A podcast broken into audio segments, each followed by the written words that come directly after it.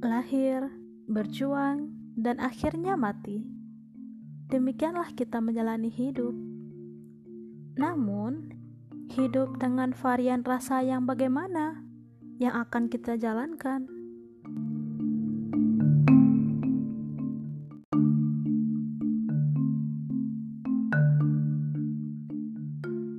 Hai teman-teman, apa kabar?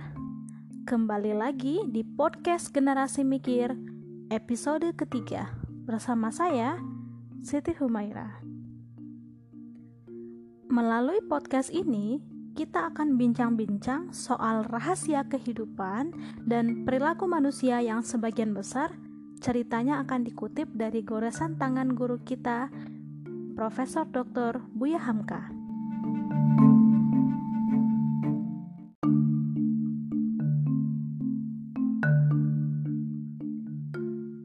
Agama Islam dari sumbernya yang asli, yaitu Al-Quran, adalah pembela filsafat.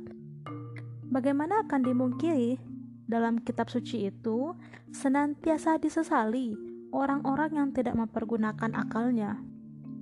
Beratus-ratus ayat dihadirkan untuk mengetuk pintu kesadaran pikiran. Orang yang membaca Al-Quran dengan penuh minat orang-orang yang membersihkan jiwanya untuk mencari kebenaran dengan tanpa sepengetahuannya akan berjalan menuju filsafat.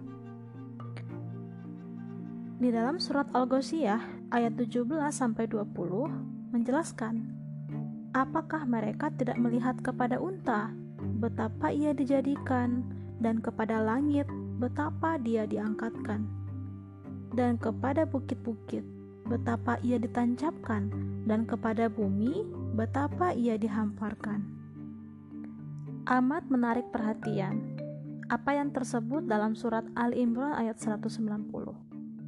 Sesungguhnya pada kejadian semua langit dan bumi dan pergantian malam dan siang adalah menjadi bukti bagi orang yang mempunyai sari pikiran.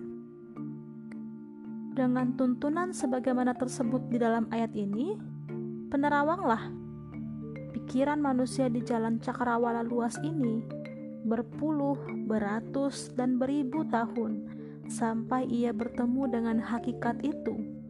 Di sana pikiran terhenti dan tunduk, maka timbullah ingatan kepadanya. Orang-orang yang ingat akan Allah waktu tegak dan waktu duduk, ya Tuhanku, Tidakkah engkau jadikan semuanya ini dengan sia-sia? Amat sucilah engkau, perihalah kami daripada siksa neraka. Quran Surat Ali Imran ayat 191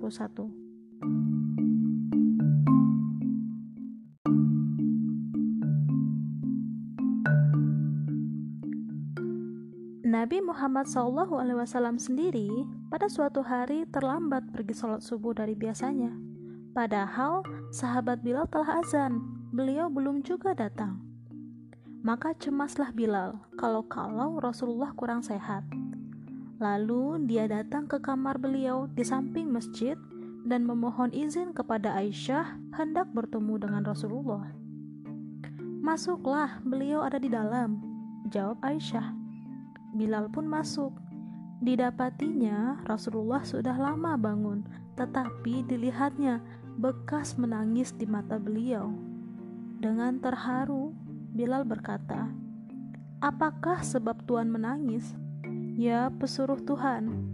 Padahal jika ada kesalahan Tuhan yang dahulu atau yang kemudian, semuanya telah diampuni Allah."